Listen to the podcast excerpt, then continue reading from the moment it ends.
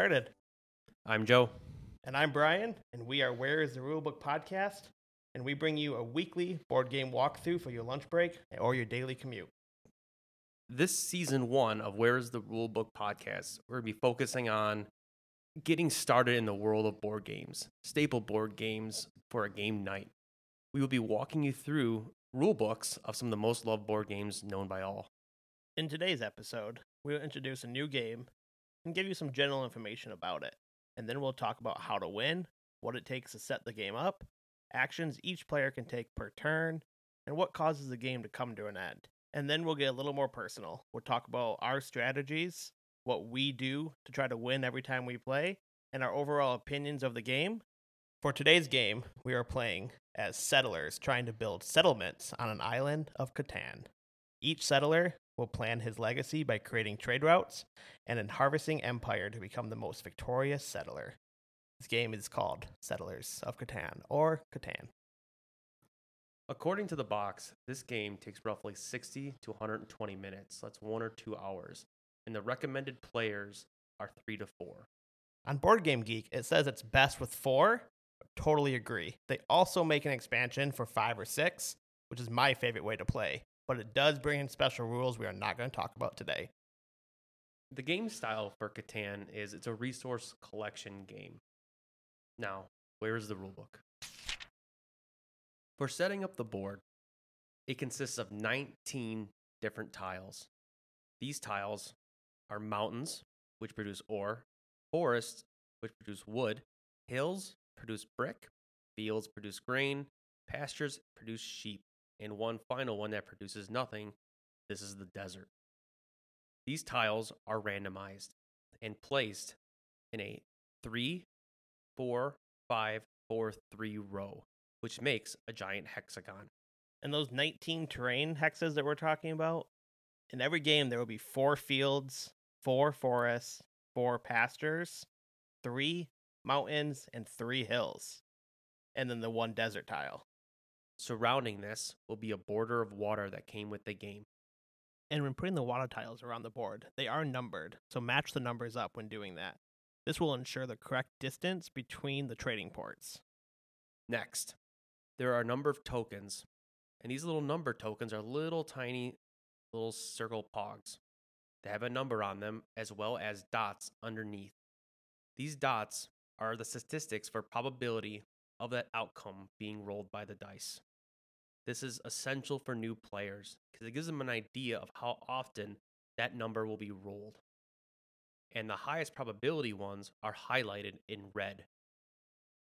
These are also randomized and placed on the board on the outer edge counterclockwise, making a spiral to the center. To decide who goes first, you roll two die, and the person who rolled the highest goes first. Going clockwise, you place one settlement in a road anywhere on the board. The second player then places their settlement and their road anywhere else on the board that's at least two roads away from the first player at a minimum. Then the third player does the same. And the fourth, if there is a fourth, does the same. This is where it gets interesting because now that last player who placed down their settlement and their road gets to do so again. And this goes back to the first player. So if you're first, you could place a settlement and a road first, but you're also last. It's important to note too, you also get the resources for wherever you place that second settlement. And that all happens before the game even starts. So now we'll go into the actual turns of the game. Pretty much, you do all of these except a few, which we'll talk about.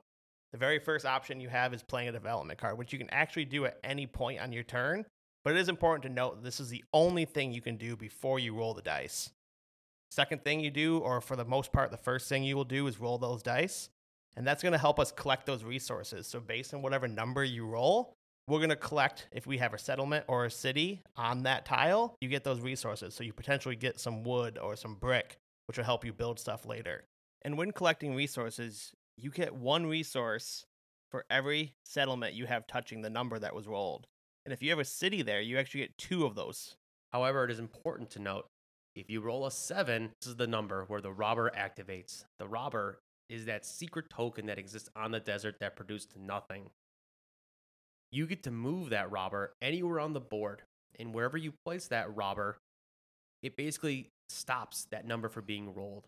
So if that number six is really hot and has been rolled a lot, and you're not on six, you can take that robber, put it on the six tile, and now if it's rolled, nobody gets that resource.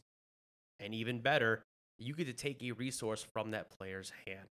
And every player that has eight or more cards in their hand now discards half their cards rounded up. And no matter whose turn it is, when the dice are rolled, anyone that has a settlement or a city on a number that is rolled get those resources. The next thing you can do is build or trade, which you can trade if it's your turn, you can initiate a trade with any player that you're playing with, or you can trade into the bank. There are also special harbors at the edges. Like we said, the game board is surrounded by water.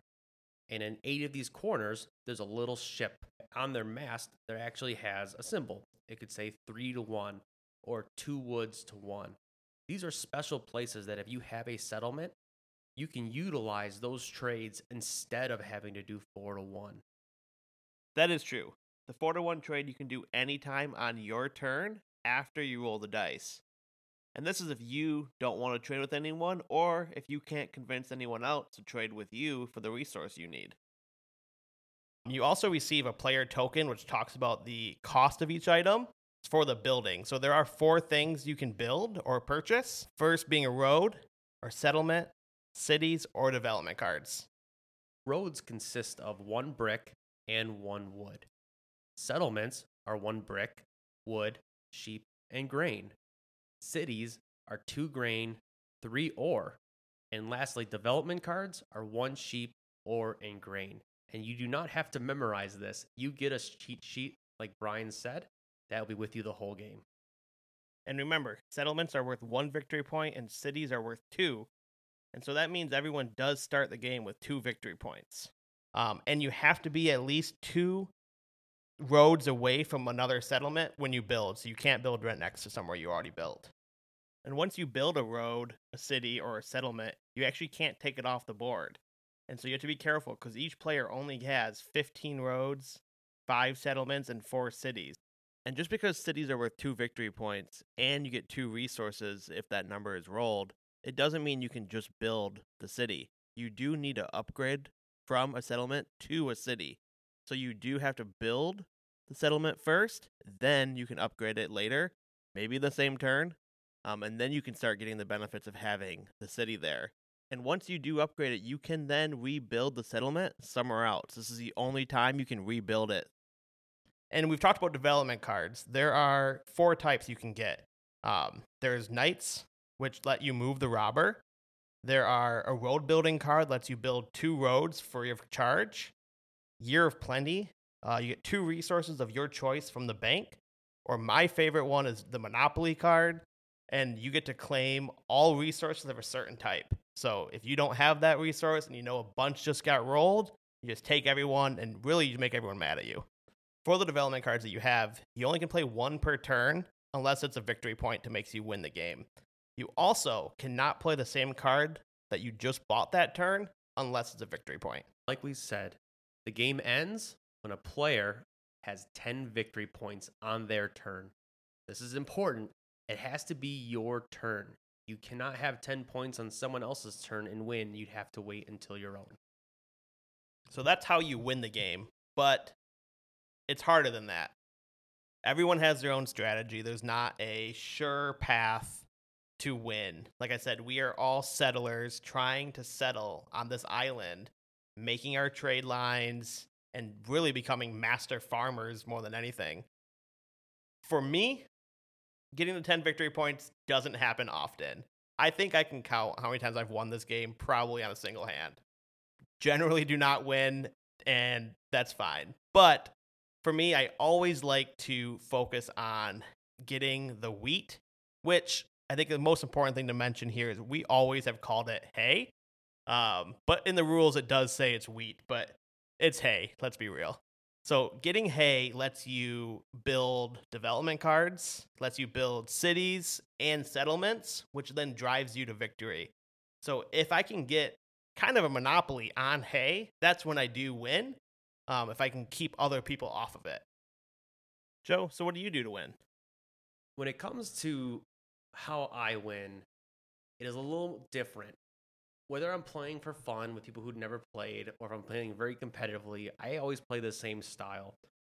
And that is through the development cards. It's kind of overlooked when you play the game. People see it as I like love an- the development cards. people see it as optional for the most part. I've played with a lot of groups and people just kind of like, oh, if I have the extra, I'll buy it. That's all I go for. I will purposely place my settlement and my roads at the very beginning in hexes, matter the numbers, as long as they're between mountains, grain, and sheep. Obviously, I'll go for the better statistics. It is always best to put your settlement or your city on a you know a number that does get rolled often.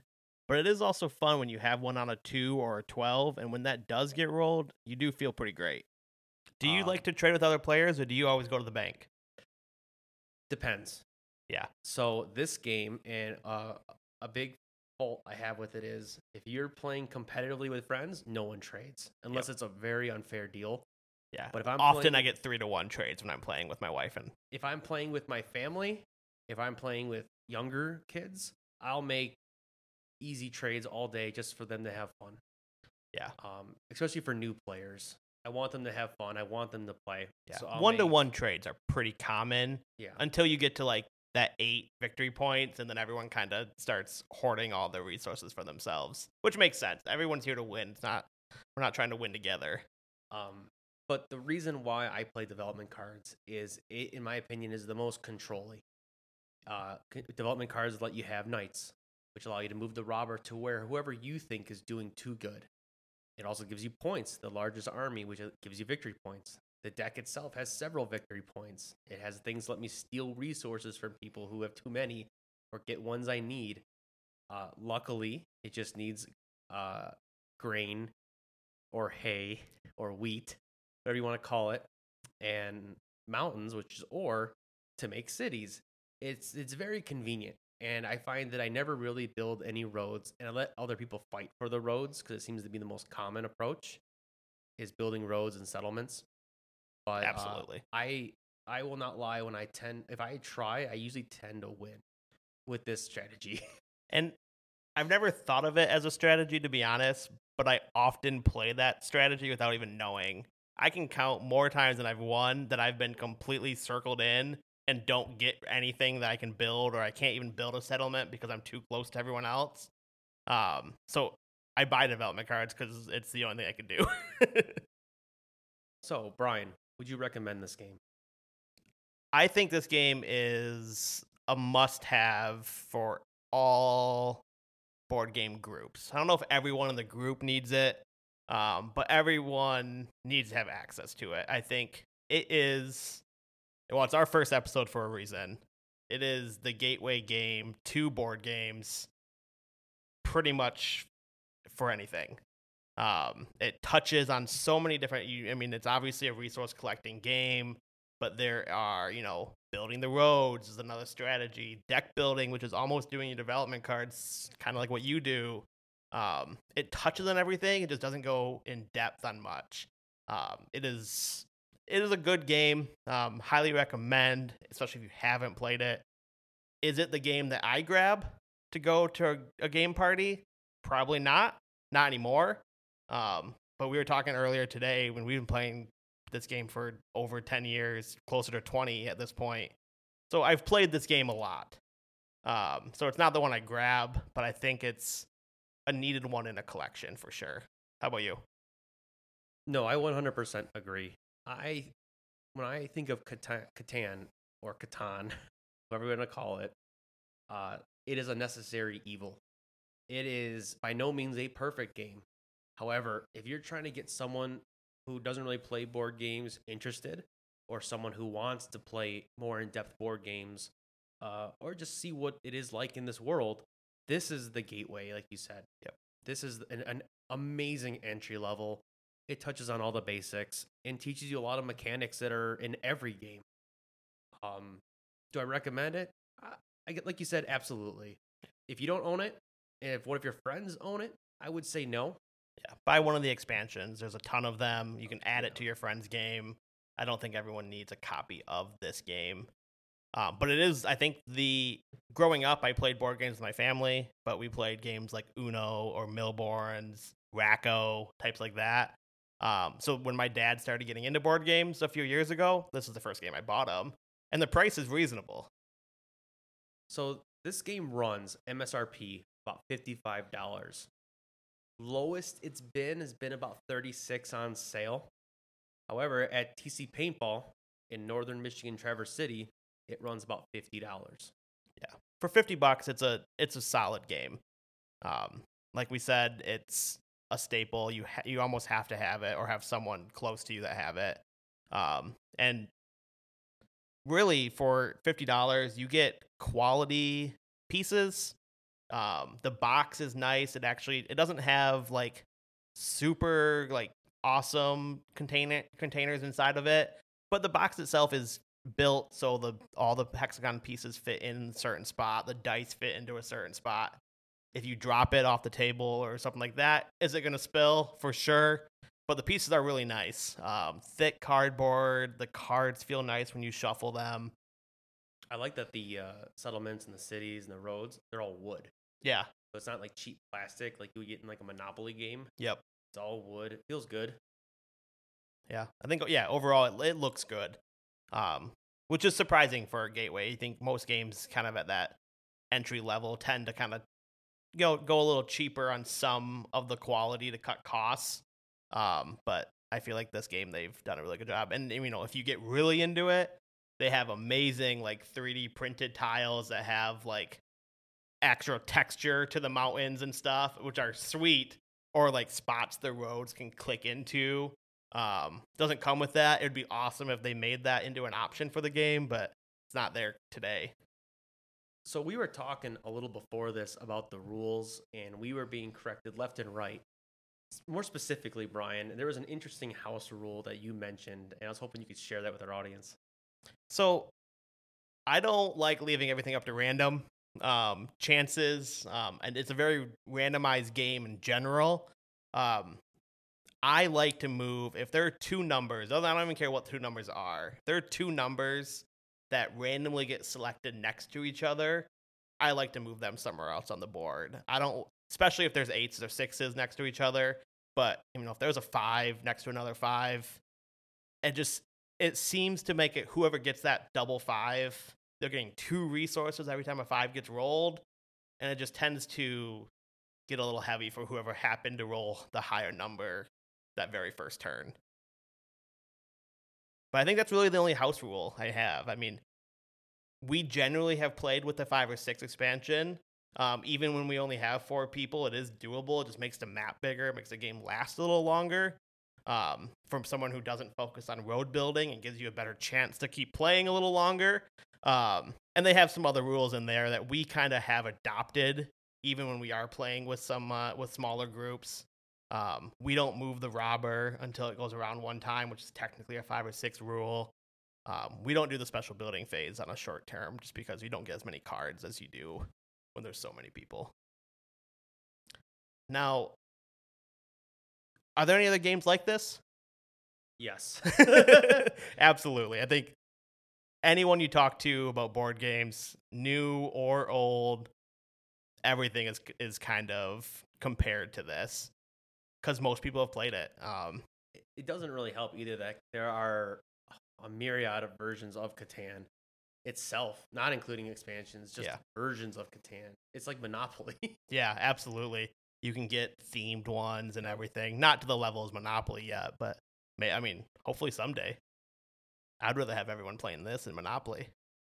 If you are in the northern Michigan area, join us at TC Paintball on Saturday, September 25th for our very first game day from 1 p.m. to 5 p.m., where we'll be opening up Small World. On that day, we'll be at the store to teach and play the game of Small World with anyone who can stop by.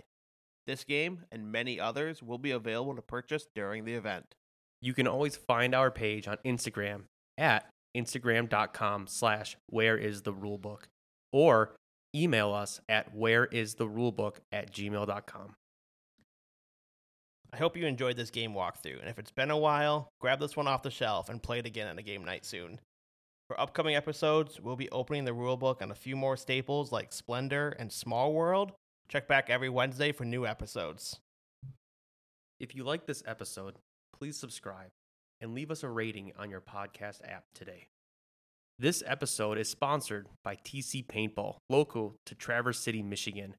TC Paintball is a paintball, airsoft, tabletop, card, and board game store that excels at bringing in community for all of us to enjoy our hobbies. But all of these games either belong to one or both of us and are not paid sponsorships.